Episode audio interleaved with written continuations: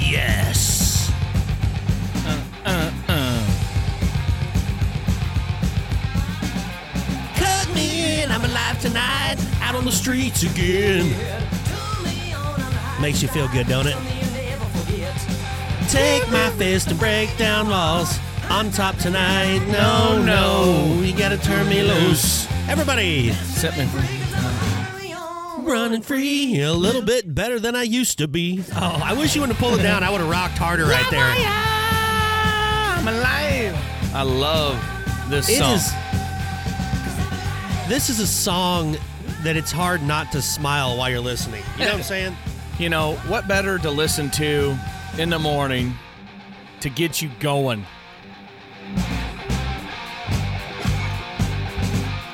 It's one of those songs like when life's kind of got me down. You know, I just want to turn on my headphones and listen to live Just wire, live wired up. punch things. Well, it is episode eight, y'all. Hello and welcome to Rump Chat. Welcome to Rump Chat Eight, the Ocho. The Ocho, nearing 15,000 downloads. Oh man, you guys kick ass. I thought we were gonna have seven. I bet by the time we uh, release this, we got, uh, I bet we get four, uh, 15, maybe. Oh, perfect. If we keep the support from our loving fans like you, Except for Hunter Cure. We didn't mention Hunter Cure on. we didn't. Let's talk about I wonder where Hunter Cure's turned out this weekend. You know, um, I think I saw something. Uh, he won some money, but didn't win. I mean, no surprise there. Um, He didn't at turn out? Ellensburg. He didn't turn out. Oh, good for Hunter. He didn't turn out. I guess he got over the ringworm. Oh, Hmm. man. There's a story for the PSN. Steer wrestler sidelined for four weeks. Oh, broken leg? No, ringworm. and a hurt vagina. Heyo. That was Hambone who said that. Bring it, Hunter. Well, it's so good to be here in the fall. Just got done rocking it. Hashtag rocking Oh, it. shut up! Don't rodeo I'm wrap. not. Don't rodeo wrap up.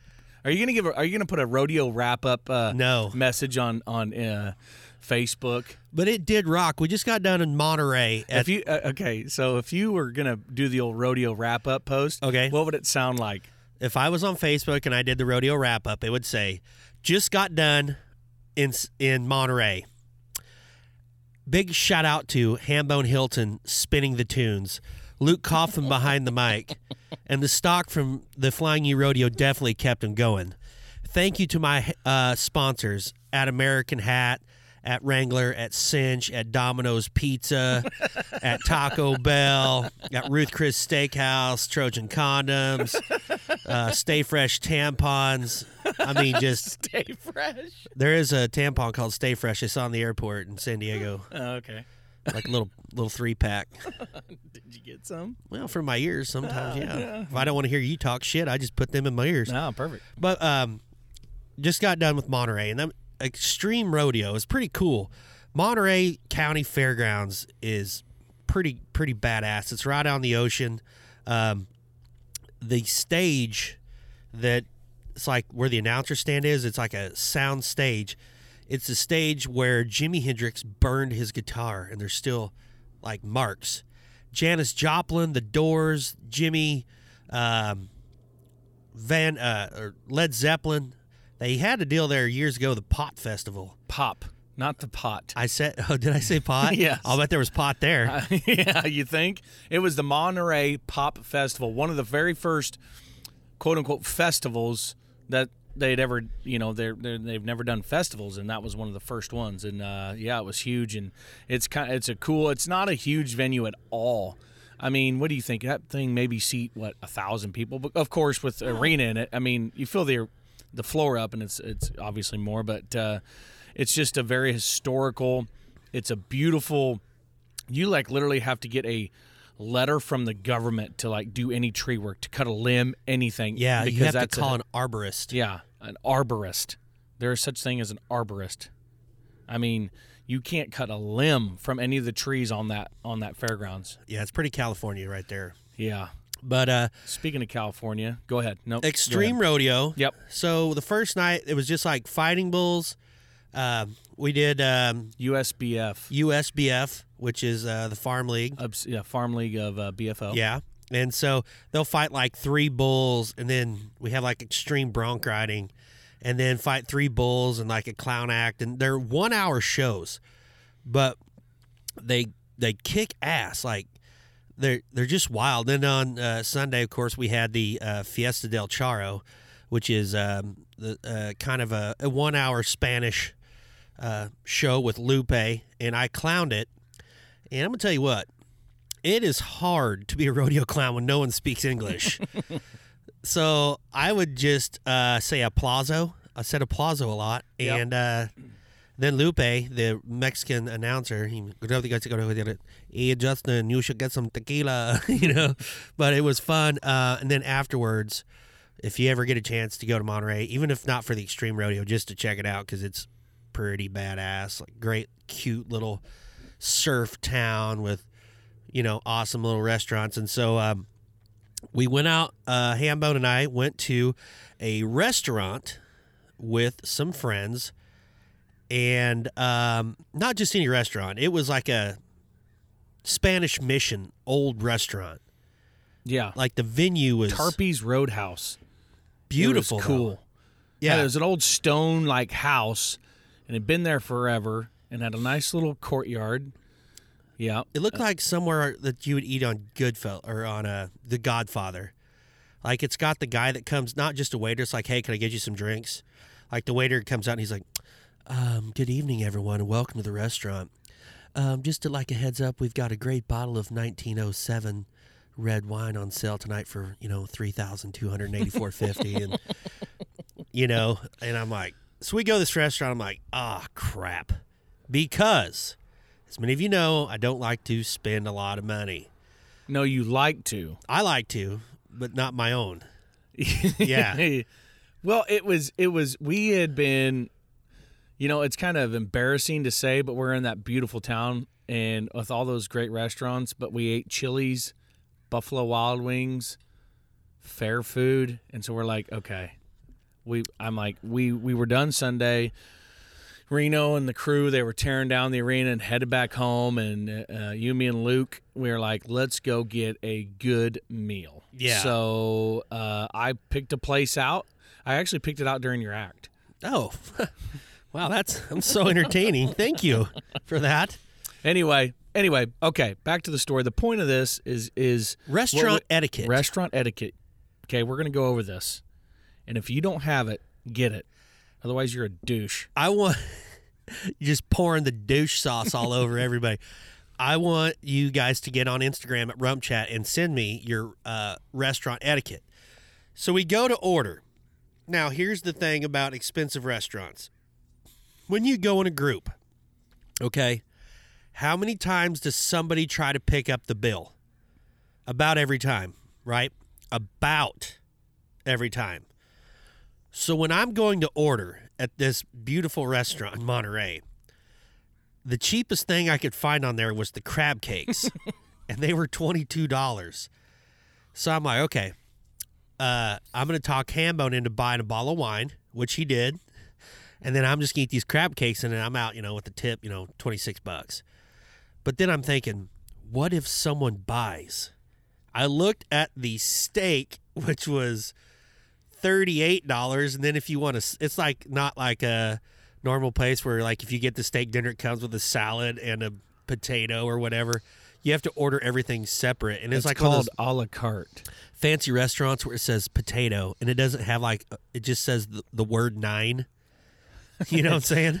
Oh, you're you're you're looking for the point zero zero, or you're looking for the cents, Yeah, dollars and cents. but it wasn't even the number nine. It was nine spelled out. Nine. That's right. How much for that? Oh, that is nine. Oh, Or- nine. Or or on the fish, it, it has MP, which means market price. Ooh, yeah. Yeah, that's that's when you. Yeah. So in restaurant etiquette, I don't want to be rude.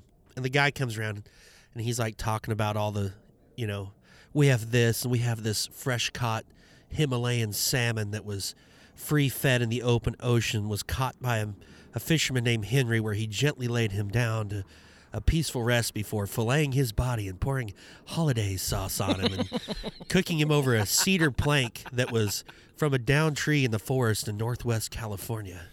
Like, Soaked in water from the mountain spring Yeah. coming off Mount Rainier. I'm like, uh, yeah, it sounds great. I'll just take the crab cakes, you know.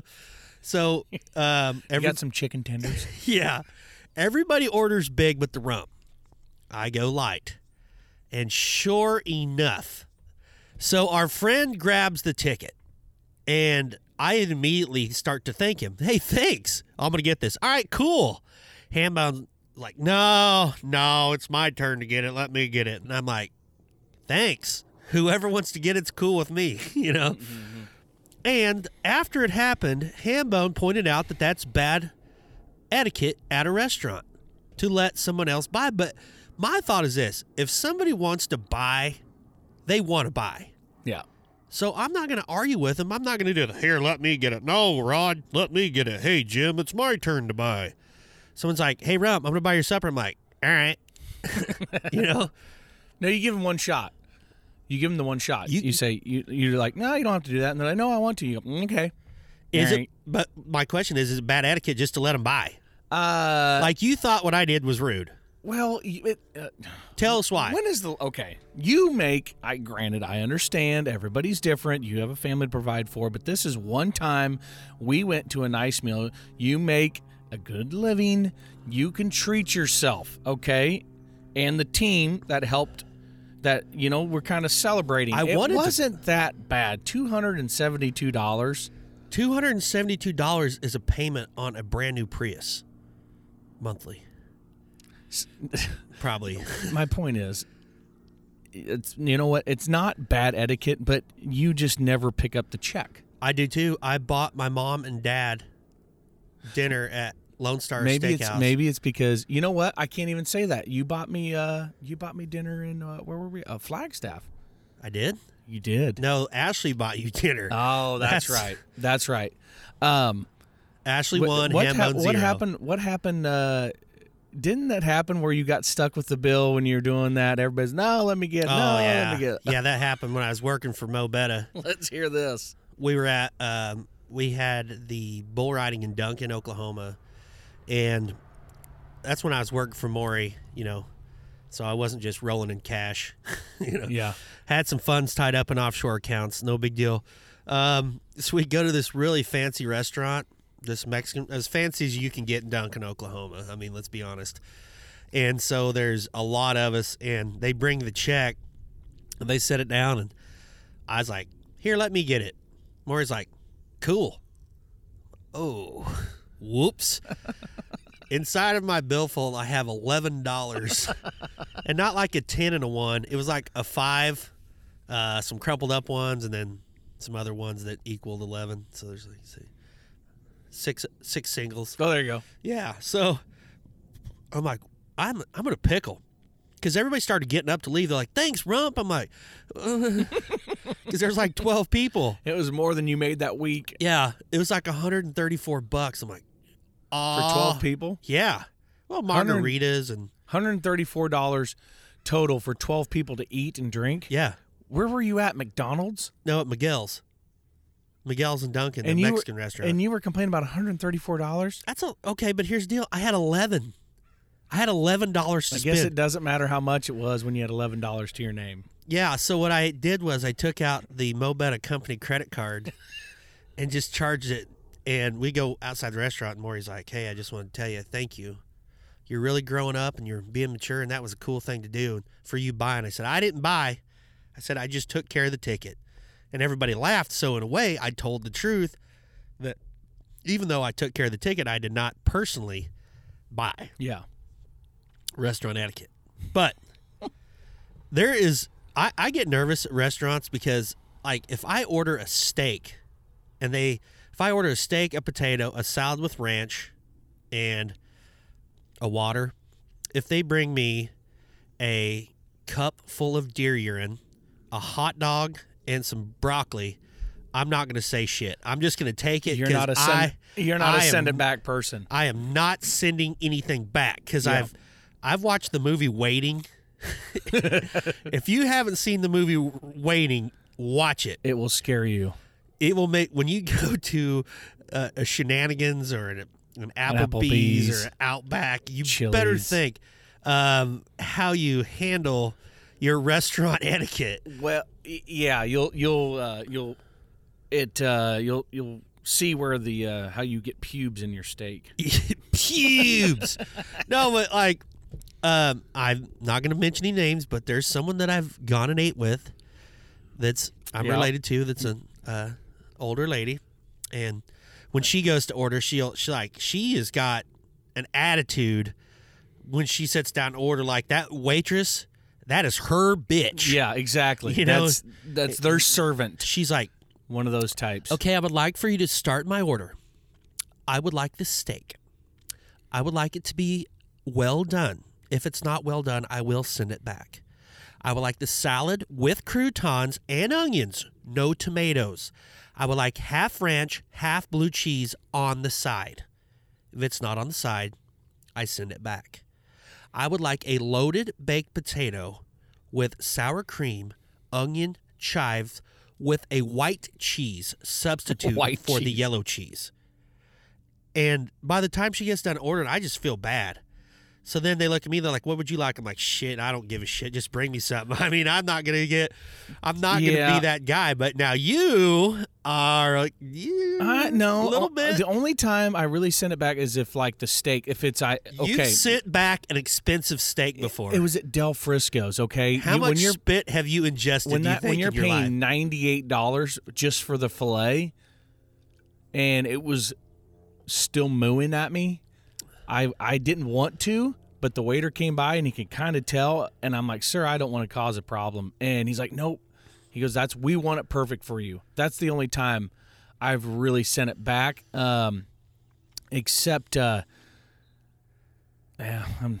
You know I'm that trying to you know that uh, steak got rubbed between two dudes' butt cheeks. You, You, know, that, what? right? But it was still really good. but at Del Frisco's is a little bit different than an Applebee's. yeah, I agree. Okay, uh, but you have, you have, you know what? Um, I would like to bring into the show right now a special guest. Um, he's all the way from Abbyville, Kansas. I want to welcome to the microphone uh, Uncle Tommy Rumford. Tommy, wh- what do you think about ordering steaks? Well, I goes into the steakhouse. I know she's gonna be expensive. I sits down. This old bitch come over there. I'm sitting there looking at the menu. She, I guess, she recognizes me from hauling cows or something. She says, "Tommy, what do you want to eat?" I tells her, "Look, I want a steak." want some bitch rare. I want that some bitch so rare, a veterinarian and bottle of LA 200, bring it back to life and stick it on the back of my cow truck. I want potatoes. Want them mashed. Want a salad with ranch. An obscene amount of ranch. Well, sir, we don't have ranch. You don't have ranch? We don't have ranch. I said I'd like some gosh damn ranch. But sir, we don't have any. You asked me what I'd like on my damn salad. I said I'd like some damn ranch dressing. How about that? That's oh god. So when, Oh, when Uncle Uncle Tommy. Tommy. did this is at Cattlemen's in Oklahoma City when he ordered like that. So then this poor lady, she brings the steak, and she says, um, "Would you like to cut into the steak to make sure it's you know to your liking?" Tommy cuts into it. Well, I guess that'll work. Would you like some A1 steak sauce? Tommy looks at her. You don't need steak sauce if the meat's worth I'm sorry for saying the F word, but in this story it had to be said. So he takes one bite and he looks at her and goes, Bring the sauce. I'm like, oh, dang it, Uncle Tommy. But Cattlemen's was still less embarrassing than taking Uncle Tommy to Denny's or Hooters. Oh God. Because Oh. Uncle Tommy at Hooters does the, what would you like to eat? I'd like two big old firm breasts and some chicken. I'm like, like, So okay, we got to explain to to the majority of the people out here who don't know who Uncle Tommy is. Uncle Tommy is your Uncle? dad's brother, Yeah. and describe Uncle Tommy to the listeners.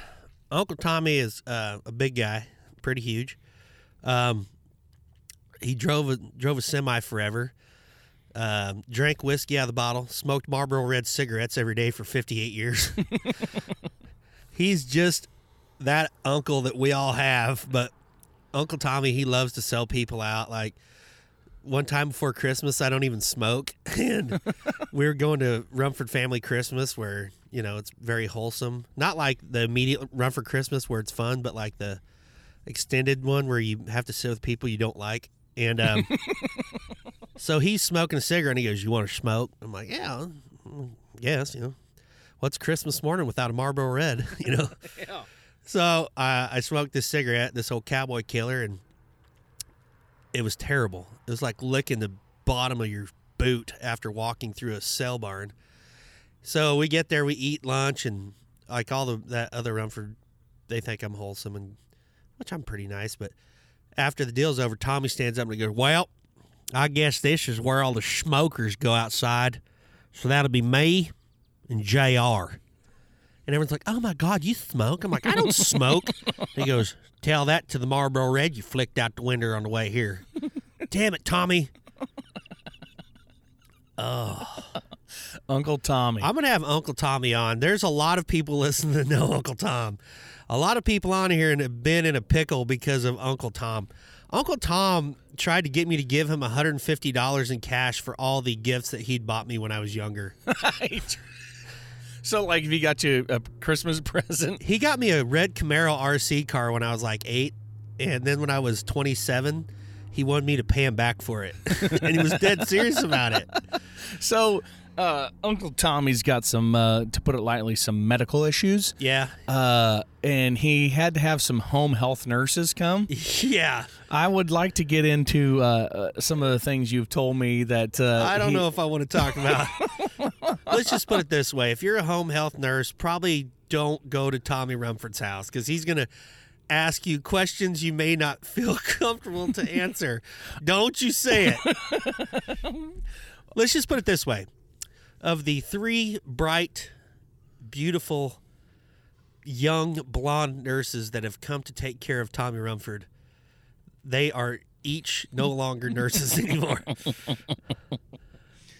Well, he he thought he was going to get a date with them. I think. you know, I'm sure, like you said, uh, when they woke up that morning, they're like, What are you going to get to do today, Rhonda?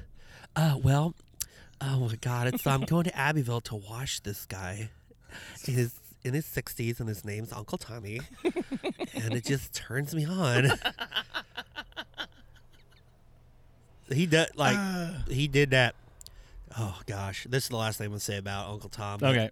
like at the Hooters. Your name Jenny? Oh yes, I am. Gotta ask you. Does the carpet match the drapes? or you like them hardwood floors? I'm like, gosh, dang it. Tom, don't bring that up. oh, another Uncle thing, Tommy. another thing on restaurant etiquette. When you go to Hooters or Twin Peaks, don't be that guy. You mean the guy that uh, at the at the Hooters? You know, there's always those regulars. My my older brother um, dated a, uh, a a waitress that from worked at Hooters. And, Hooters. uh, yeah, and uh, she she had her regulars. You know, they had the that guy that came in every day, sat off in a corner that they'd go sit down with or whatever. They became friends with him, but it was just there was always a huge element of creepiness. Like um, you know like that guy got a little maybe i don't know. It's just creepy to me that that guy came in every day knew that that waitress's schedule or knew all the waitresses by their first name. And they would I would not use my real name. My Hooters most of them don't. my Hooters name it's would like be strippers Yeah, my Hooters name would be Sally O'Malley. I've thought about it. you would be the ugliest hooter girl I would have if in I the was a, history of hooter girls if I was a chick, I'd have monster boobs. Because I'm a guy, and my boobs are pretty good right now. Your mo- they're not boobs they're moobs my man boobs are like at least I could probably if I uh, lost a few pounds. See, slick my hair back. I always I have what I have the Hooters curse. I don't Like, like I always I always get and I haven't been to one in a long time, but I always got the waitress in the jersey. Yeah, the Well, one that they had to I know, hire but I just I'm just not a big like that a- couldn't fit in the regular uniform. those restaurants are called restaurants. Like Twin Peaks and Hooters are restaurants. Like I don't care. I I'm I'm at the age where I don't care to go stare at boobs at a restaurant. You know, is it I've I've outgrown that. But you know, like when you're 21 or your Uncle Tommy, it's like well, yeah. boobs, beer, wings. so, yeah, uh, the uh, uh, Twin Peaks. I always got the waitress with like the uh, Chinese symbol planted firmly at the lower of her back on a tattoo. I mean, you know, kind of or something wrote in Greek. Yeah, a little. uh Yeah, I never. Yeah. Anyway, I'd rather just hit up a B Dubs. Yeah. The beer's always cold, and I Yeah. get, and I get points. Yeah, uh, you got a lot of points when you scanned your B Dub card the other night. Even the uh, the waiter goes, "Holy shit, you got a lot of points." I hoard them. When are you gonna bust? Have uh, Yeah, but you know you can only get like two meals out of like eighty thousand. You got enough I got for 12 four. I got twelve thousand eight hundred forty-three. that's like no big the deal. like the tickets at skee ball. I got sixteen thousand tickets. What can I get? Here's a ring pop. Let's start off with a whistle. All right, you got three left. Uh, give me one of them spider rings. But I guess, in conclusion, kind of on the restaurant.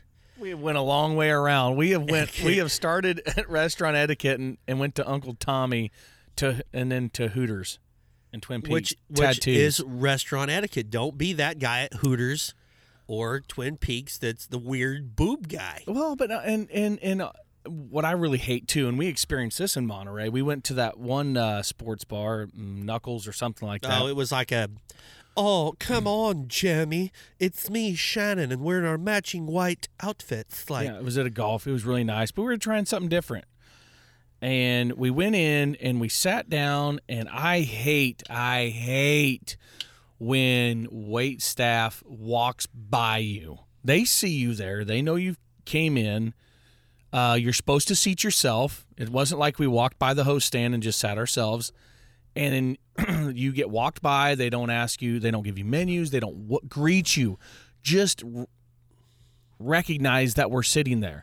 So I had to go after, I don't know, almost 10 minutes. It felt like it probably was more like three, but it wasn't it wasn't long, but I was with you on that. but I had to go get menus, and the guy was like, uh, "We're having a menu shortage."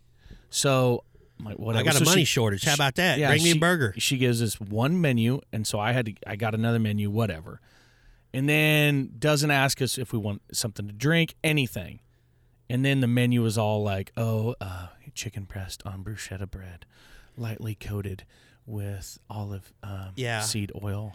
And grilled to a perfect 164 It's it's degrees the for twenty eight dollars. it yeah it's Screw off. it's the beach rich Californian Mercedes driving vegan. terrible menu. So we just said screw this. But my point is, and we yeah we went to we went to Chili's. But my point is, But at least it's I hate it at when I worked in the industry. I worked in the you service. didn't work in the damn food industry. How long did you work in the food industry? I worked for multiple years, at least uh, two years at the. Um, back then, it was before it was Whips. It was AJ Steakhouse in uh, Sidney, Iowa. I at 14, I was barely 14. I got a job washing dishes. yeah. Yep. Washing dishes. Um, and then I would uh, go bus tables. I would wait. I've waited. I've bartended a long time. I'd Bartended. be a terrible bartender. Uh, I've cooked. I've run the griddle. I've Oh, ran the well, kitchen. I at the bar. Um, in Sidney, that not the the steakhouse. Went to the bar and ran that. I I actually uh, when I was 15, I also worked in the kitchen at the Fremont County Healthcare Center. Yep, served meals to our el- elderly people that you know had to have assistance. Ugh. Yeah, it was. They would. It'd be like today's menu: a hamburger and French fries with some sort of dessert, and it would be like the hamburger for the for the residents that had no teeth. They oh. pureed it. Oh, So it was like they would literally put in the bun, the ham- meat, hamburger and the juice. ketchup, and yeah, and just just puree it and su- and serve it with the ice cream scoop. That was their Oh. meal. Of course, I had to try it. It was awful. My first day on the job, I took this lady. I was having fun. We made them extra sloppy for you kids. The, yeah, and and the guy that uh, oh, his name was Harold was the cook. Harold was one weird dude. Harold liked dudes, by the way. He was like the guy on Yeah. uh, Wet Hot American Summer, the the Nope. cook on there. Nope, Harold liked dudes and wore a really bad toupee. Whatever you're into, you know. No, that's fine. I'm just I'm just describing Harold. I don't care. I'm just saying I want you to get picture Harold. I don't know where I'm going with this. For the record, Justin Rumford is now not paying attention.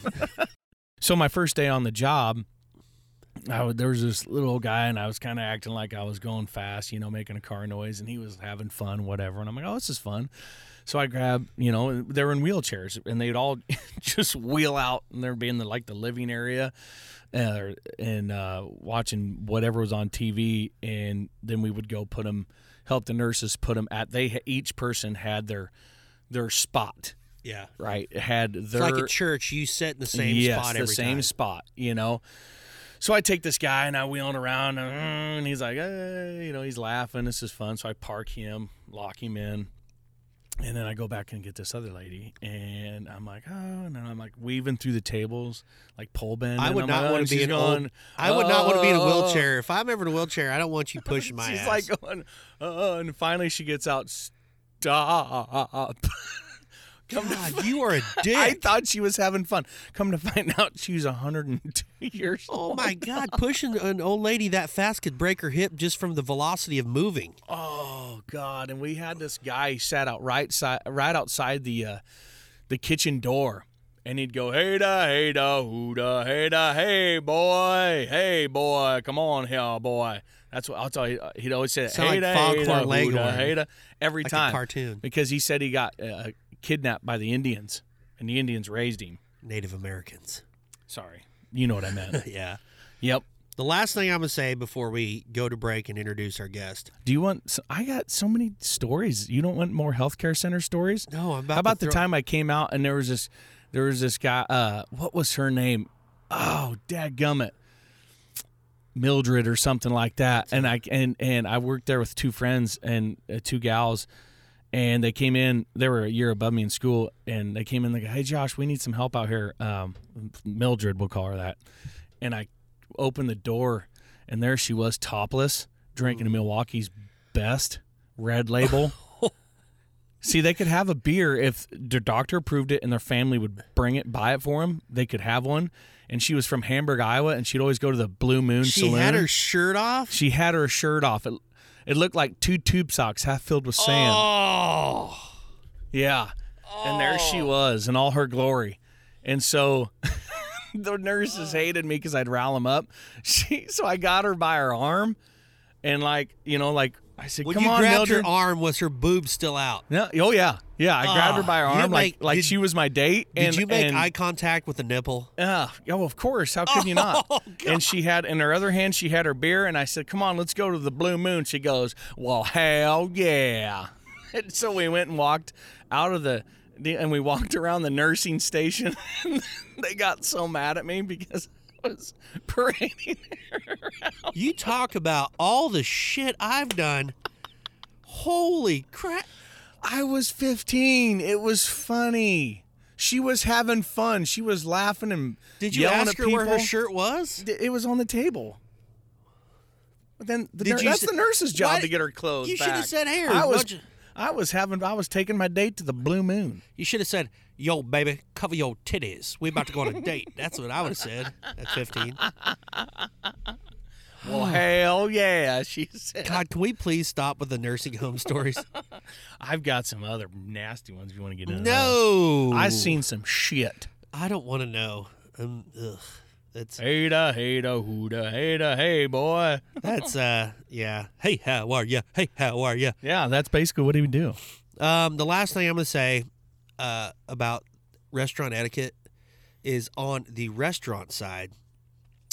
uh, the only thing I don't like, and you know me, I like about anything, but I don't like when a waiter or waitress um, that you just are trying to small talk with start laying it on the line. Like you sit down, like, okay, how are you guys doing today? And you're like, oh, pretty good. Like, how are you? Well, not real good since my boyfriend dumped me. Oh, they give you this. I, And I'm like, oh, that's, that's terrible. a whole nother thing. Oh, when people give you the Yeah. their life story and you don't give a shit. Like You're just other- being polite. the other day in the airport when that girl's like, "Well, not real good since my car got repoed." I'm like, "Oh, your car got repoed? Yeah. My boyfriend, he took all my money when he when he broke up with me and didn't even care about our child." I'm like, "Can I get an appetizer?" you know. She's like, "Well, I just Can I have a straw? and then I'm like, okay, so I just kind of cut it off. And she comes back. I'm like, thank you so much. And she's like, oh yeah, well, anything is anytime anybody's nice to me and says thank you, it just makes me feel good since the way that my boyfriend treated me before he left. Yeah. Um, Or the other day at, at Chili's, the bartender, she was like, uh, "I'm like, how, how was your day, ma'am?" You know, you could tell I, because she was kind of just kind of put our menus down, and so when I feel that somebody is not really responsive, it just eggs me to really start talking to them. Yeah. And so, how was your day, ma'am? It'd be better if I wasn't in so much pain. Sorry, I'm not small talking. Um, we don't care. We don't care. I mean, I care, but I don't. I don't want her to be in pain, but let's go. Yeah. I mean, you're in the service industry. You have to deal with people. I'm sorry. Could and, you imagine if I did that as rodeo clown? and when you're hey, as jolly Justin as we are, Rumford. Ladies and gentlemen, our rodeo clown, Justin Rumford. How's it going, Justin? Well, it was a lot better when my cat was still alive. Did you know that feline AIDS is the largest killer of domestic house cats in America? You know what I'm saying? There's a lot of times when I don't want to be happy, but you know, if you're happy and you know it, clap your hands. Oh. With that being said, we're going to go to a break and we're going to come back with one of the coolest dudes I have ever met. PRCA Contract Act of the Year, cowboy, painter, train driver. Ladies and gentlemen, we're coming back stories. with Bobby Kerr.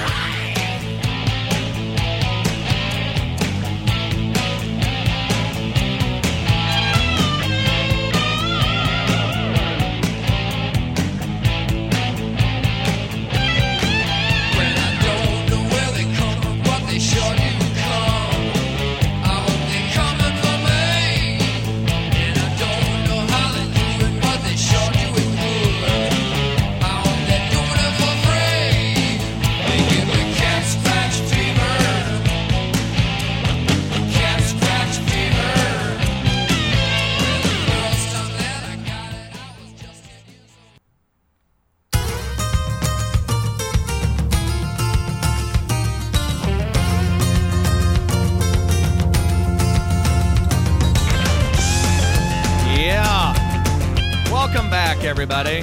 Rump chat. We got a very special guest with us today. Oh, I'm excited about this. Okay.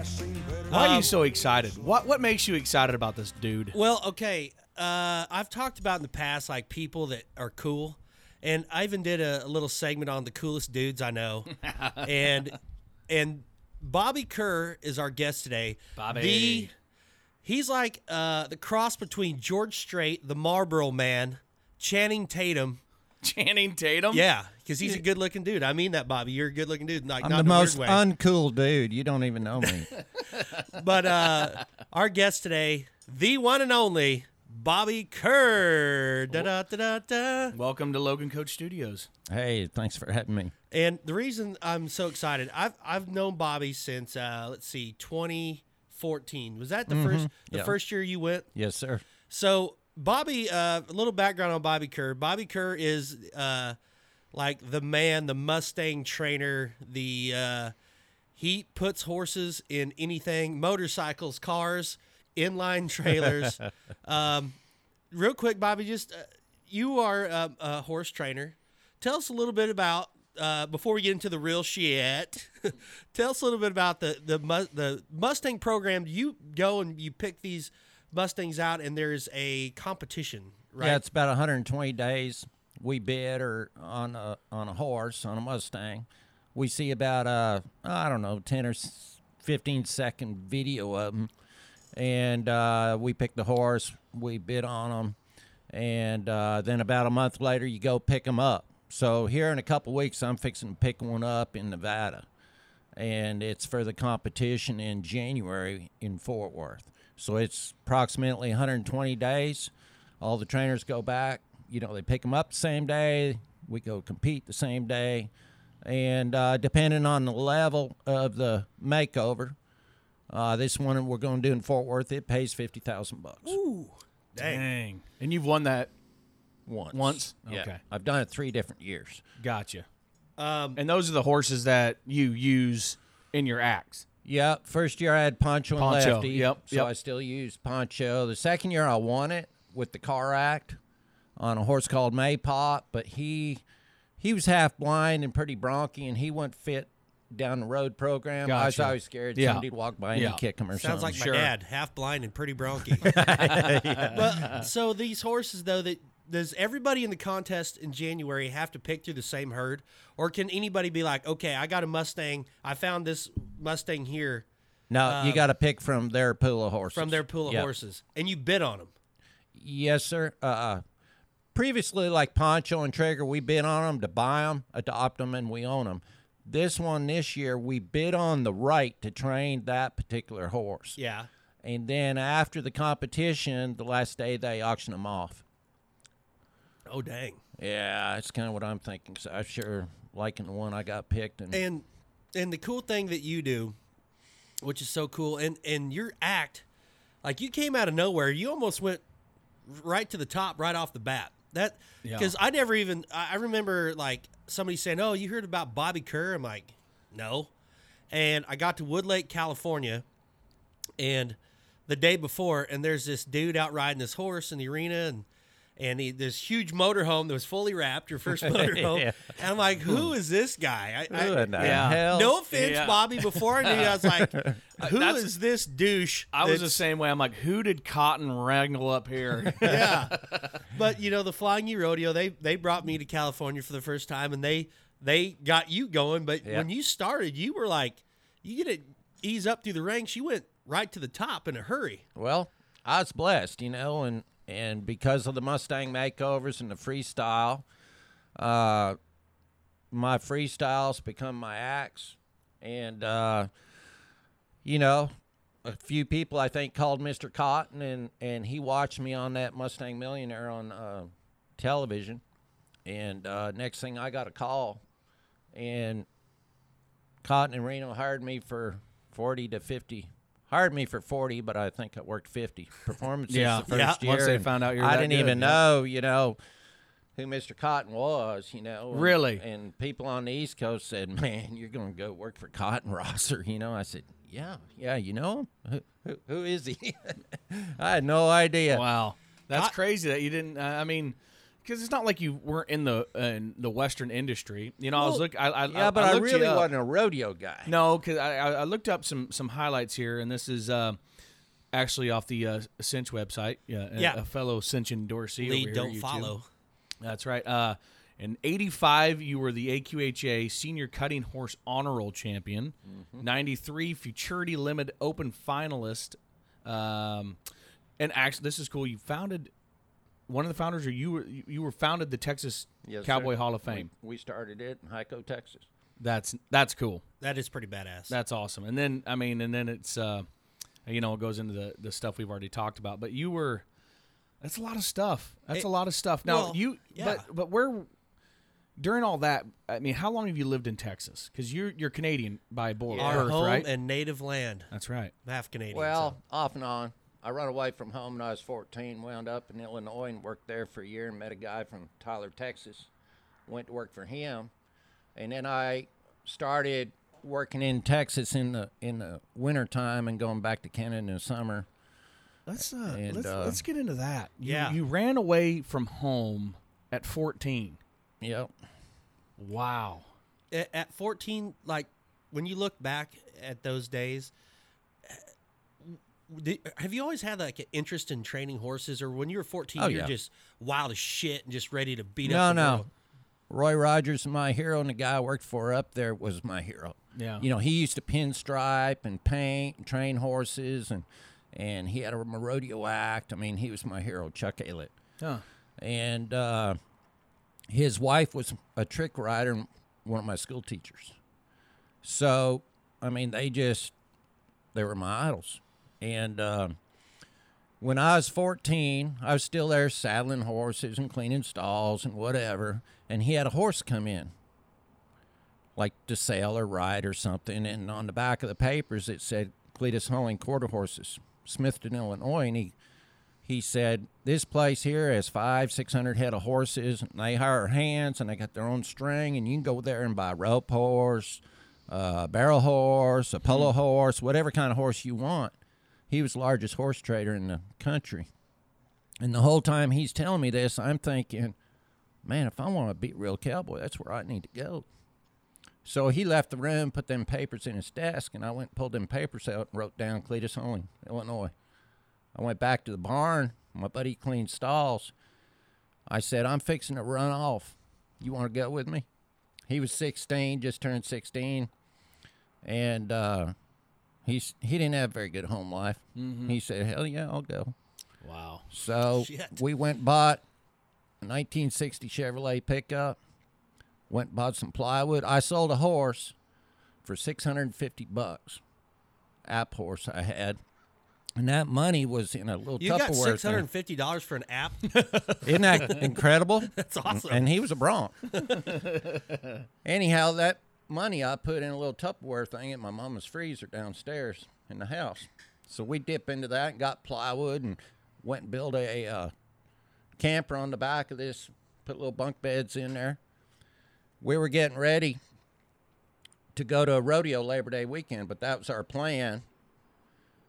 We told our folks we were going to rodeo, and uh, we actually went to New York State, went across the border, told the guys at the border we were going to the Buckboard Western Wear place, you know, and they said okay. And as soon as we got across the border, we were like, "Yeehaw, let's go to Illinois." A couple, Let's- couple of bandits. yeah.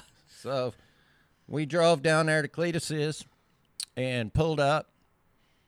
Driving into Smithton, there's a big sign, you know, the sliding horse stops at quarter horse capital of the world, Smithton, Illinois.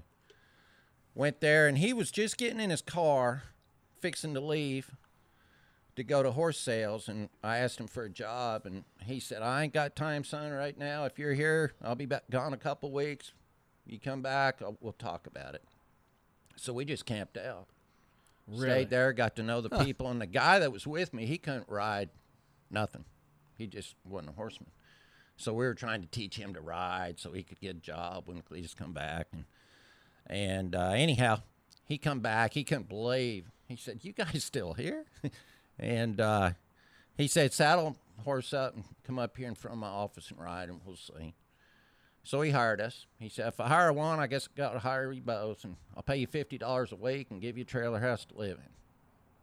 We were excited. as Daggum. It's like get working for Mo Better Rodeo Company right there. I got that in 2005. Well, you know, I got worried about my folks.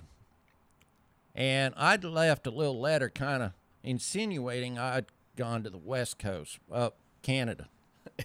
And Left a letter insinuating. Uh, I'm See, going to the Western Canada, but really I'm going to Illinois, which is south. Of well, Canada. I, you know, I was on the missing persons list and I had the Oh, RCMP shit. looking for Oh, me and no all this way. stuff. My mother was freaking out. you were- well, yeah, of course. Yeah. And, uh, I mean, Y- Yeah, your mom's gonna worry a little bit.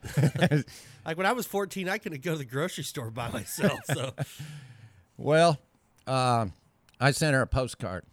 Told her I was okay and I'd had a job and I'd see her in the spring. Well, they took that postcard to Chuck where I used to work and he said, Hell, I know where they're at. They're down at Cletus Hullings. So one morning, I'm out there washing my face and my dad's standing there. Oops, I went, God dang, am I got your thinking-" ass, Bobby. Yeah. busted. So I, you know, I had told Cletus I was 16 years old to get the job, and they told him I was just 14 and I was supposed to be in school, and so we had to follow them 850 miles all the way back to Canada. Ooh, And uh, we got home. She had the principal of the school come to our house, sit at the kitchen table, and he, he said, "Well, did you have a nice holiday, Bobby?" I said, "Well, it wasn't a holiday. I was working." You know, I was proud of my new career. Yeah. know? Yeah, hell and, yeah. Uh, he said, "Well, you, you just can't do that yet. You got to go to school." I said, "No, I'm going back." He said, "No, you're not." And I said, "Yeah, I am." And I said, "You might, you know, make me go to school, but I said y'all are gonna mess up, turn around." I said, "I'll be gone." And I convinced him. He said, uh, "Most kids don't know what they want, but you dang sure know what you want." And he convinced my mother to let me go. wow. The principal did. Yep. The very next day, they took me to Buffalo and put me on a Greyhound bus. But you know, I think that's pretty badass though, because you know, with in your situation, you know, you, you were trying to do what you wanted to do, and and it wasn't like you were just laying around, you know, No. somewhere. You you had a goal, and that's pretty pretty damn cool. I think It's it's the story. it's gangsta. Yeah, well, it kind of reminds me. What's that movie? Oh, I'm blanking. I'm got the the uh, with the the, the two buddies ride off to Mexico and get a job on that horse ranch. Yeah. and they have the little young guy. Hell, I was riding when I fell off. Uh, And I'll think of it. And you know what the cool thing is too? How many 14 year old kids in today's society would go to work somewhere like that? You know, it just doesn't happen. So you you got to go back. You went to Buffalo. You, and uh, I cut. I took uh, a bus, and I took a, a taxi from Belleville to Smithton. I'll, I'll never forget. I got out of that car, and Cletus was trying to sell a horse to somebody in front of his office there in the parking lot, and I had my three hats on my head and my two suitcases, you know, and and he said, "I'll be goddamn boy, get on this horse, spin him around, and show him how good a horse he is." You know, and I got on that horse and spun him around, you know, and and it was, you know, that's that's that's bitching. that's pretty awesome. western. That's why. It's- that's why I say Bobby Kerr is one of the coolest dudes I've ever met. I Well, mean, yeah, the, the nobody, re, you know, it's just like most entertainers. A lot of people don't get to really know us, you know, uh, as far as the fans and the Yeah. stands, you know. So this is this is what's that's cool about the, you know the show and other shows. I know you've been on other guys' podcasts and stuff like that, but this is you know we want to we really want to delve in, but Yeah. it's all the pretty horses. oh yeah, With Matt Damon, all yeah. the pretty horses. Yeah. Matt Damon's And- a great and- actor. Anyway, that's the that's Um, the movie I was thinking of. and, and so when the rodeo deal started with your acts, there's not just one Mustang act. There is, he's had the saloon, the the bridge that. Uh, i If you guys get a chance Roping to, the calf the, on the oh on the, the yeah the one that on the remote runs. control yeah car. he's got the uh, the old, the old car that the the horse gets in. He's got the coolest car ever now. And the best thing about all this, in my opinion, is that he's built it all.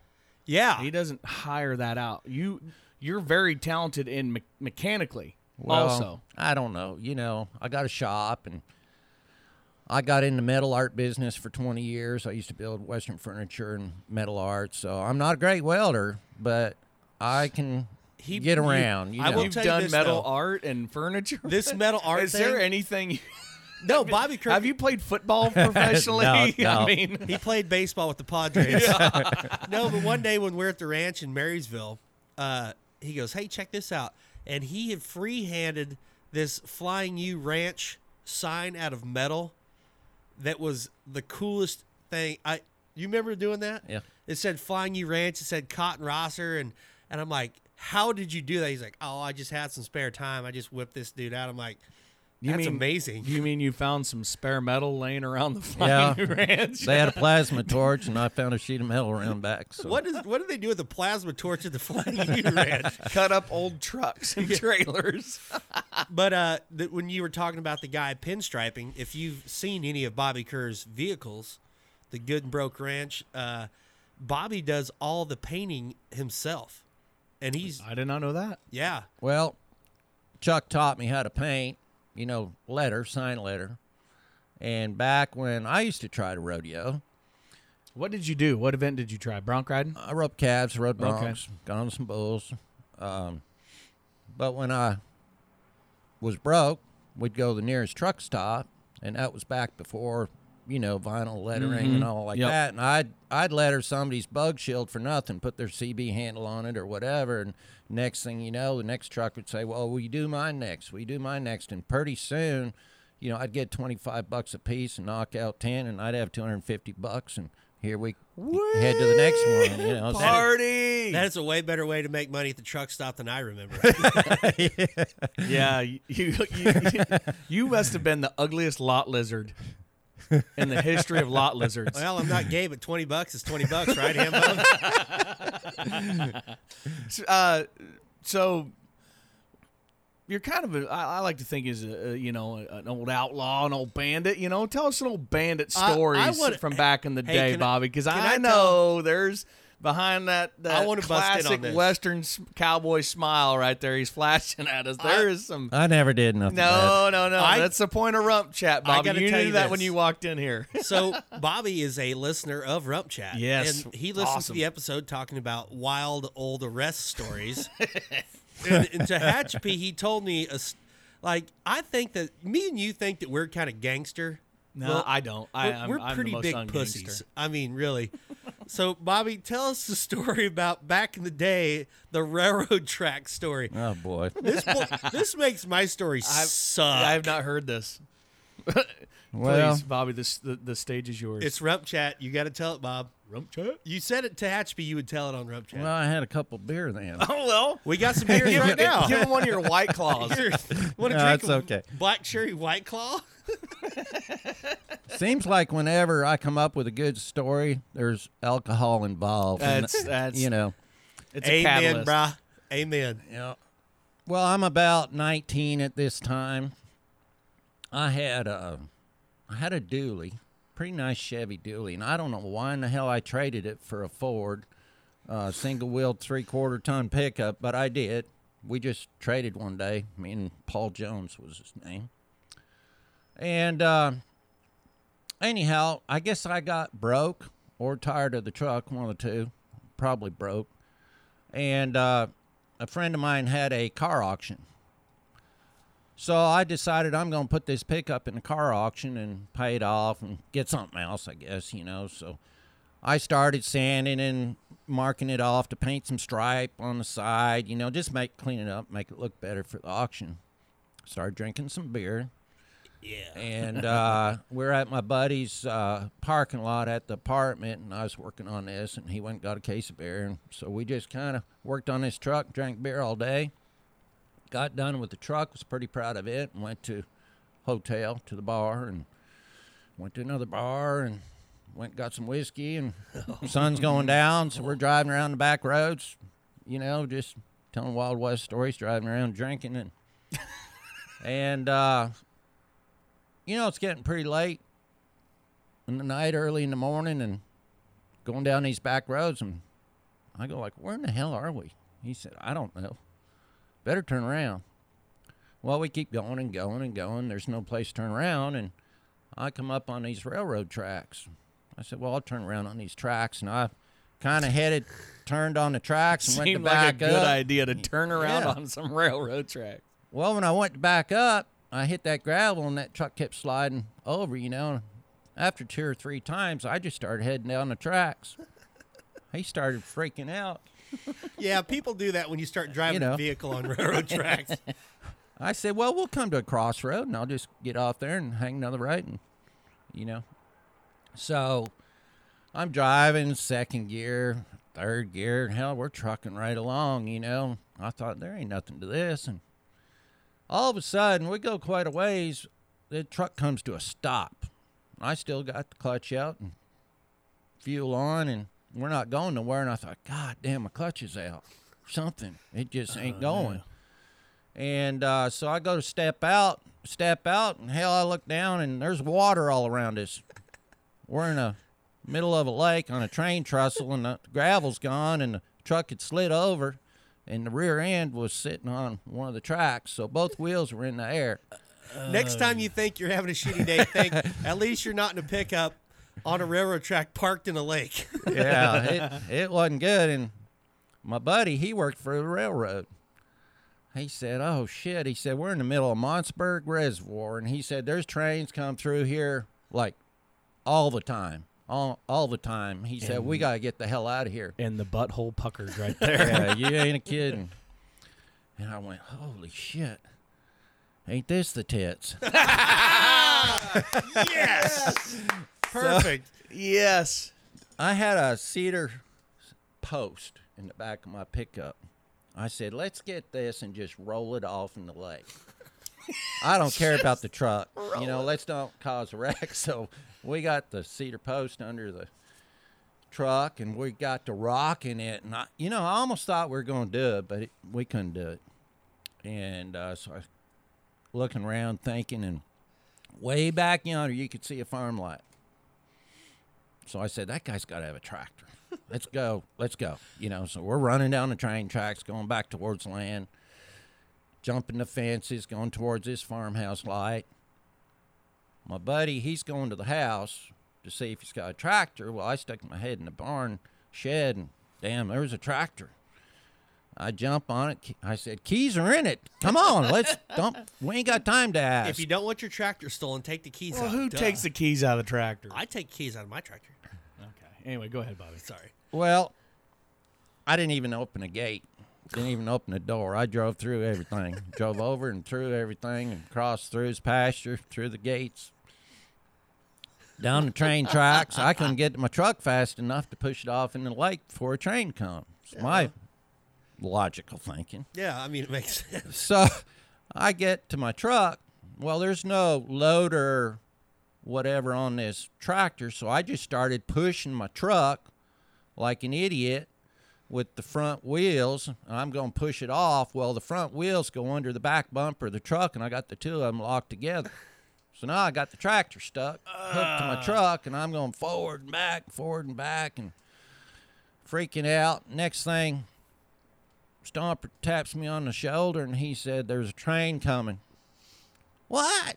Turn around, sure enough, here comes a train. And I'm trying and trying. I said, We better grab what we oh. want and jump, you know.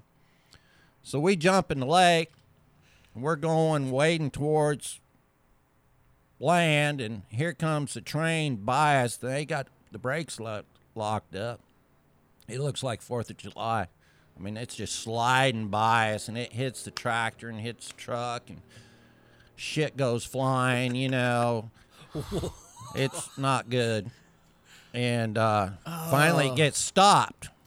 You know, and this is September up in Canada. It's kind of cold. Water's cold, and we can hear the guy coming from the caboose. You know, coming up and the guys from the engine get out. What the f? What the hell did we hit? What was that? You know, we're just kind of laying in the water. What'd you, know? do?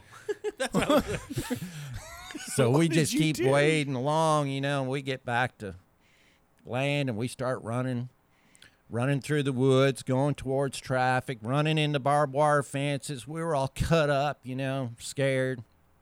We get to the what it was the 401 highway and we start hitchhiking. And this guy stops and picks us up. Well, we're soaking wet, and wet, scratched, and bloody, you know, and you could see the look on this guy's face. we got a ride to the truck stop, called this guy's brother to come get us, and he took us back to the apartment where it all started. And we're like, holy Christ, what? You think you got away with it You at this point, don't what you? What the hell happened? You know, Well, that was crazy. Well, see you in the morning. Yeah. well, it's kind of how it went. I didn't know what to do. We just went to bed. You only stole a tractor to push a truck off the railroad tracks that got hit by a train. it's like a normal Tuesday for Hambone. Yeah, right. Well, get up next morning. I thought, well, I'm just going to call the cops and tell them somebody stole my truck.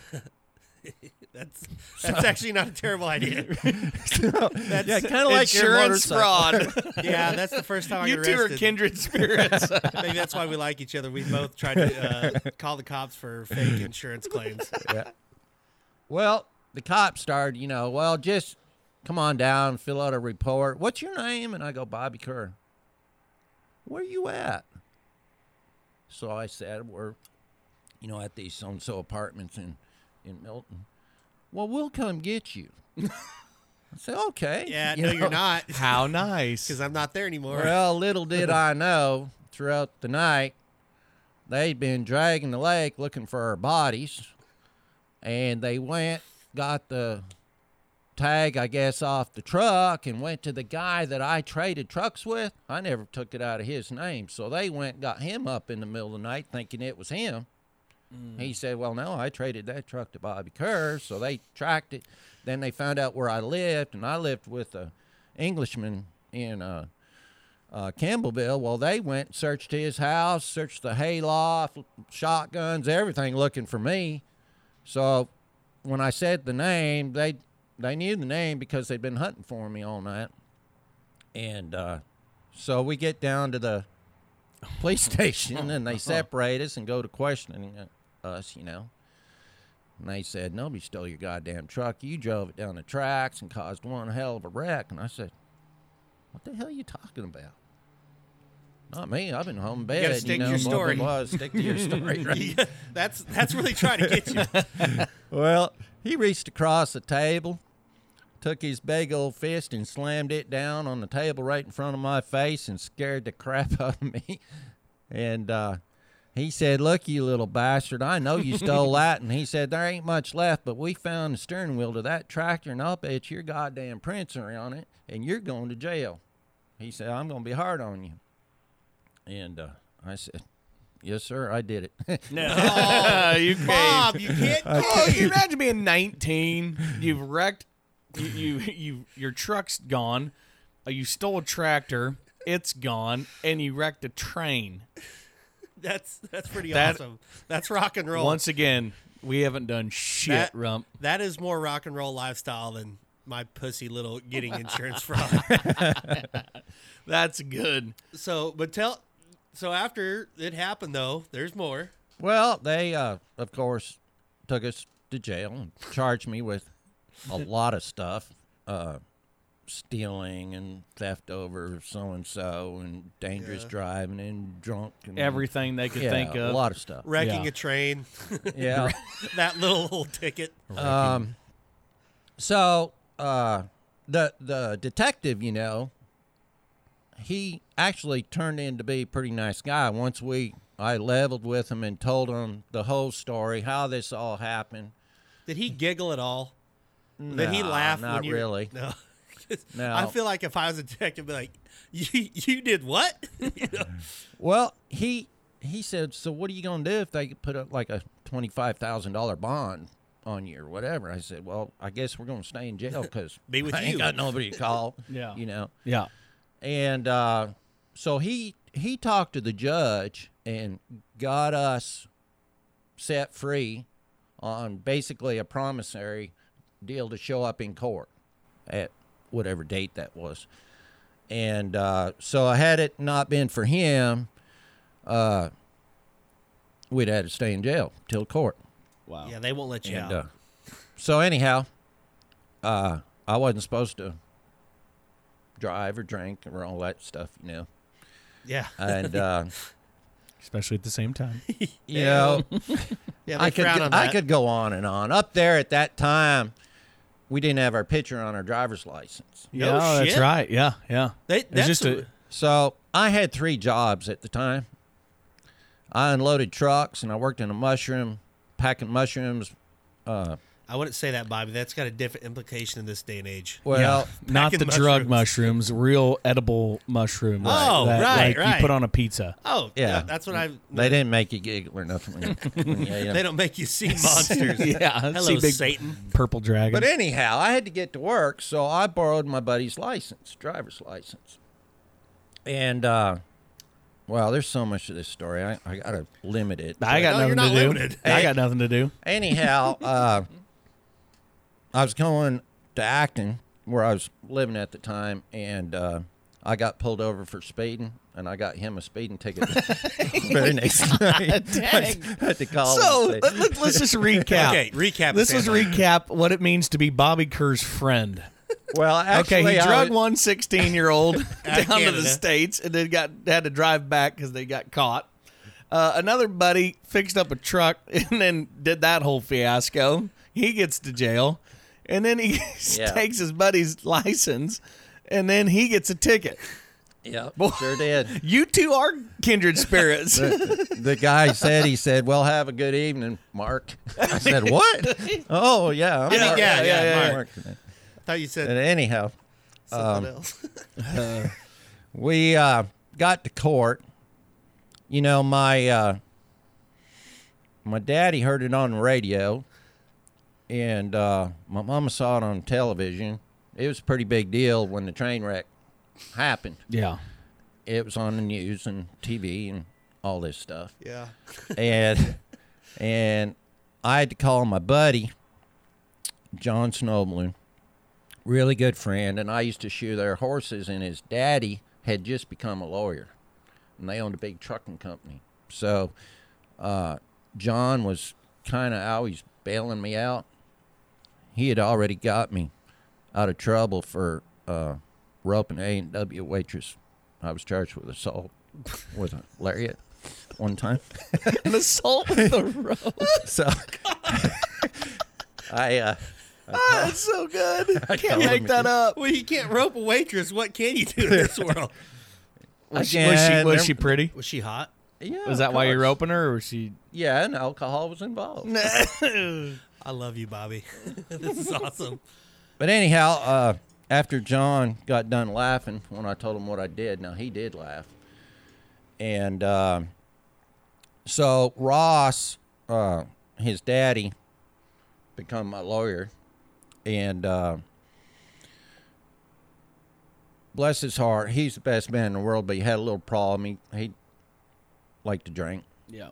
and uh, so when we're going to court, we had to stop and get a six pack, you know, on the way. So calm Not our terrible nerves. idea.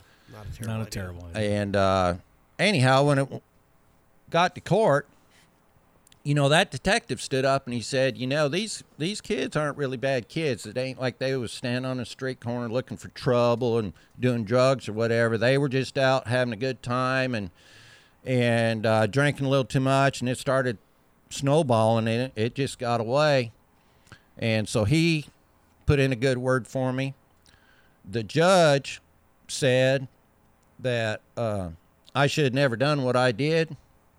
Should have never drove down the tracks, and but he said the only thing that proved I created a hell of a wreck, but actually by stealing a tractor, it proved that I was trying to prevent a hell of a wreck. You know, Yeah. so Makes I sense. Makes sense. Uh, lost my license. I think just Did you lo- 30 did you lose days. Mark's license? no, he's he's just had to pay for it.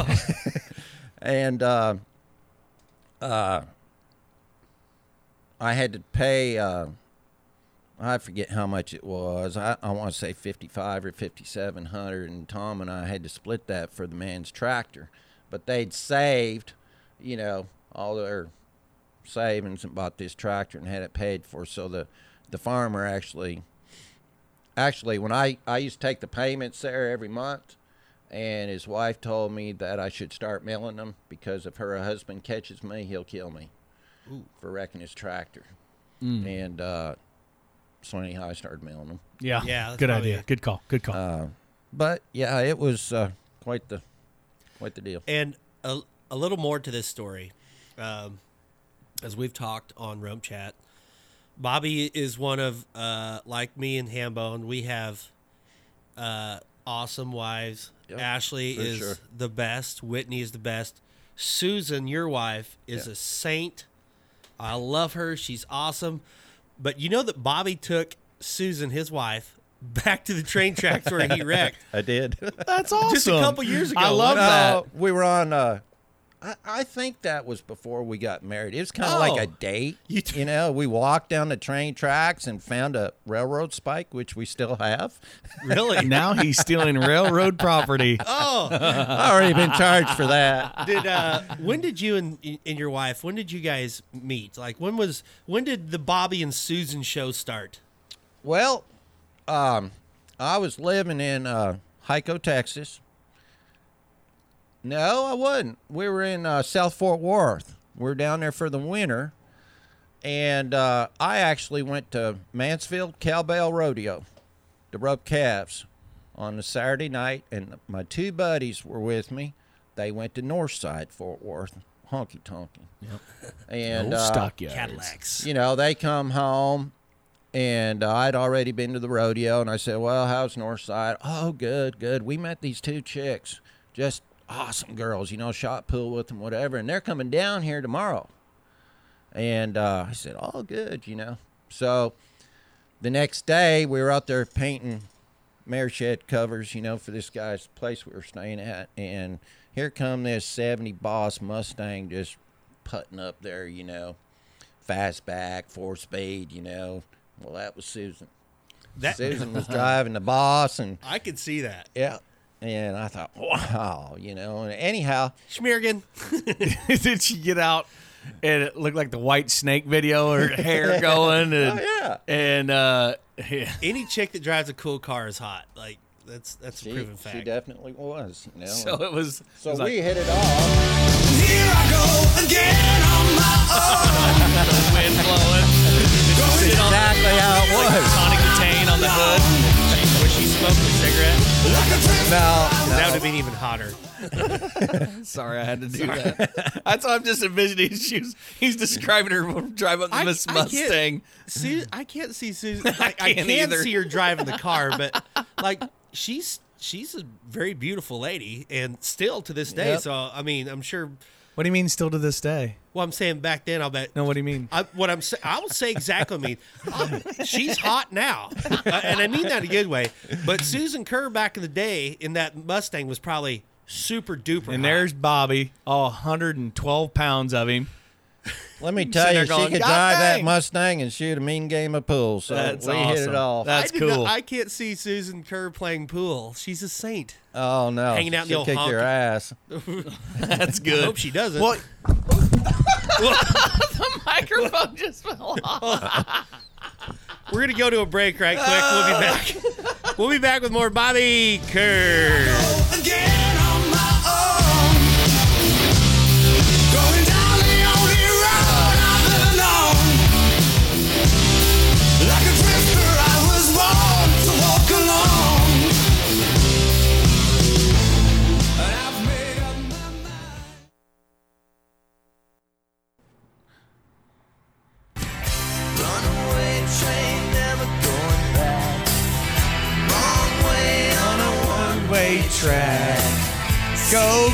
Get the farmer's tractor. Holy shit, I'm gonna wreck it. Wrong way on a one-way track. Yeah. Runaway Train, the Bobby Kerr story from 19 years old. And you know what? I had insurance, but they wouldn't pay for the tractor because the train hit the tractor first, and then it hit my truck. If I'd have had Oh. it swapped around where my truck hit the tractor, it, I'd have had the tractor paid for. Damn it! Well, the, well, if you're ever in that position again, Bobby, I guess you know what to do. Flo from Progressive wasn't around back then, or Farmers Insurance. We we cover that because we've seen it. Oh, you know what that da, that sounds like? The tractor on the train reminds me of that uh, commercial for Mayhem. That dude, that's Yeah. it's Mayhem. You know, Maybe we got to go pitch that to him. yeah. Have or or pitch it as one of those deals. You may think you've partied, but have you ever partied to the point where you've got a truck stuck on a train track on a lake No, and you stole the haven't. tractor that got hit by a train? and and uh, in keeping with the uh, theme of wrecking stuff, Bobby Kerr knocked off one of our expensive microphones. It just fell. I, this table we're on is not the best for these um, mic stands. So Yeah. anyway, we're good. But uh, you were at, at, at break when we were fixing equipment. We want we got we got time. We want one more story. Most embarrassing. Most embarrassing Bobby because Kerr you've been making fun of me for taking a dump in that barrel racers trailer. oh boy! And I, hey, I went up to Bobby's uh, motorhome yesterday. Oh no! And he's like Everybody locked their LQ. And- exactly. Uh, their dog almost bit my hand off, and I was just trying to get my hat out That's of a good dog. you so- don't dump in our motorhome. Hey, yeah, that dog. That dog knows rump chat too. Yeah, you listen. Yeah, that dog listens. So most embarrassing, uh, not not even most, just anything. Okay, let's hear it. All right. All right, he says. At the time, I was working for a guy driving truck, hauling heavy equipment. Is that when you had your cab over? I drove a cab over. Yeah. Yep. This is probably about 79, 1979, something like that. And um, I'd met this girl. She was Miss Quarterama, which was a big, kind of like the Quarter Horse Congress, a horse show in Ontario. Patty Lee. Patty Beau- Lee. Beautiful blonde. Put your drinks down, your hands together for next dance or that. How about it for Patty Lee? And uh, so anyhow, I got a date with her to go to. I think it was the quarter horse banquet. It was a you know pretty big deal.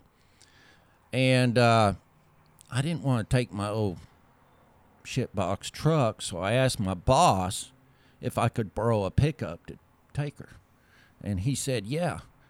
Well, he had this Ford he just got, and it was construction yellow, but it was a nice truck, you know. And he said, "Here's a key. Have fun," you know. So I had to go down to Burlington, I think it was, to the Holiday Inn and meet her folks, meet her family, and all like that. And then we were going to go to the venue from there. So I, I drove down there, backed that truck up in the Holiday Inn parking lot. Went up there and met him, had a drink or two, you know. We all come down. Her folks, you know, driving a nice big Lincoln Town car. They were pretty well off, and her brother had a, I don't know, Lincoln or something like that. And we're getting in my construction yellow pickup. And everybody gets in their vehicles, and I put the key in the door. Well, the door won't open. And you know, they had the square key and the round key was for mm-hmm. the door. You know, Yeah. God dang, I locked the truck, which I normally don't do, and he didn't give me the. So I'm going like everybody's ready to drive off, you know. And I go, whoa, whoa, whoa, wait, I can't. Hang on, I can't get in my truck, you know. So stop, and I've got the coat hanger, you know, and I'm trying to get it open, and and we're messing with it for quite a while, and I'm pretty embarrassed about it, and. uh you know, I'm sure her parents are wondering who's this idiot she's got for a date, you know. So I said to her brother, I said, uh, You got a tire iron? Oh no. He said, Well, yeah. I said, Well, let's just break that little window and and uh, I'll buy my boss a new window. I'll just, you know, we had to Yeah. go. Yeah. So I take the tire iron and I bust the window out. I go, God dang, I didn't want, want to do that, but anyhow, he puts the tire iron back in his trunk, shuts his trunk. Her brother does, and her folks get. Everybody gets back in their vehicles. We get in the truck, and I put the key in the ignition. I go to turn it, it won't turn. I go, son of a bitch, son of a bitch. I look beside me. Well, goddamn, if there ain't another yellow truck ah. sitting beside me. the wrong truck. oh, oh no! Oh, shit. And she goes, "What's wrong?" I said, "You ain't gonna believe this. See that truck next door? That's the truck I come in." so everybody's saying, "Come on, let's go!" And I'm going, "Y'all go ahead. We'll see you there." I didn't want to get out of that truck and get in that truck. Oh my God. so, uh, You can't make fun of me for shitting in someone's trailer anymore. I've never knocked the window out of a truck that I thought was mine. Oh, so she Damn it. says, "Oh no!" So we get out, get in the truck I'm supposed to be in, start it right up, and everybody's going, "Oh no!" You know. Did you leave a note? Yeah, I knew you were going to ask me that. no, I did not. I wouldn't. you guys are kindred spirits. I, that's what I'm talking about. Right, knuckle bump right there. That's awesome. I tell you so we what. get to the venue, you know, Yeah. and I was scared to walk in there. You know, they're really thinking she's going with an idiot. And we walk in there, of course, get a standing ovation. They told everybody in there before we got in there what I did. Yeah, that's probably got to be one going- of my most embarrassing. The dad's That- going, You'll never believe the dipshit my daughter is. Yeah. right. Look at this dipshit. Yeah. Breaking into other people's trucks. The old my key won't work on the wrong truck trick. Did uh so how was the date with Patty? Was Yeah. there was there What, what ended up happening to Patty Lee? is Patty around? We continued going up for a good while. was she hot? Yes. Okay. Oh Yep. it, yeah. Well that's that's that's I, yeah, you you're wanting to go someplace. I that you're know. We all- could go there, but we're no, not. we're not. We're not. we we respect people on Rump Chat and uh, Uh, yeah, absolutely. But We- kind of in conclusion, uh, what a great time on Rump Chat.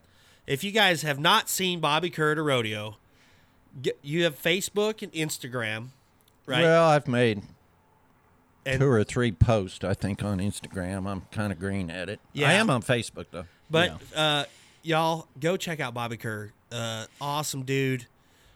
great rodeo act, and the coolest thing is he's an awesome dude. Yep. Besides all the cool crap he can do with those horses, and on Talented. another part, those horses don't train themselves. I don't know.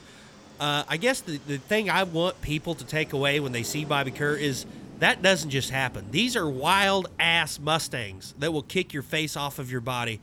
That Bobby has got and trained and and he works all day riding these horses. I mean, he don't get to a rodeo and be, be like me and you. Even in Cow Palace, he rode one of his Mustangs uh, down uh, Geneva Avenue to McDonald's. So Bobby does. I, He did what? he rode um, his Mustang from the Cow Palace in San Francisco to the McDonald's drive-through, That well, you uh, didn't you take your and it is sketchy. you you've done that a few times, taking your well, you've taken your Yeah. car through and all Oh, that we stuff. went, uh, yeah, I saw a picture At You- Tehachapi, yeah. we drove the uh, 1965 Three. si- uh, 1963 Cadillac with a 12 valve Cummins engine and a two horse inline. We drove through the um, the Drive-through. McDonald's drive through. And one more thing, I know I'm kind of getting long winded in my ending, but everywhere you go, Susan drives the uh, motorhome with the trailer, the horse trailer that also har- hauls the cars and and the others, all your stuff, and you have drove your mu- uh, why do I, Mustang, your boss Mustang. You drove your Cadillac, so you have to drive that Cadillac Yep. down the highway. Yep. So you get, I'm sure he said the other day that like people will pull up beside him and then kind of go back and then pull up again with a phone. Like Yep. you you probably can't just stop anywhere without somebody hitting you up about pulling a two Pretty horse crazy. two horse I inline guarantee it. and he hauls his horses in that two horse inline. Well, well, I I know Two And- them. and and uh, just real quick, we don't have to get too far into it, but we about lost Bobby, the the Yeah. the, the, the Yeah. Jack. Tell real quick. Uh, Well, just coming here at Reno, uh, I had a breakdown in my I blew a tire and an airbag on that caddy, and uh, got it high enough and got it back to the truck stop. Next morning, we went back to the truck stop, and I was still trying to figure out what happened. You know, and I was playing with the airbags, and I got it lifted up.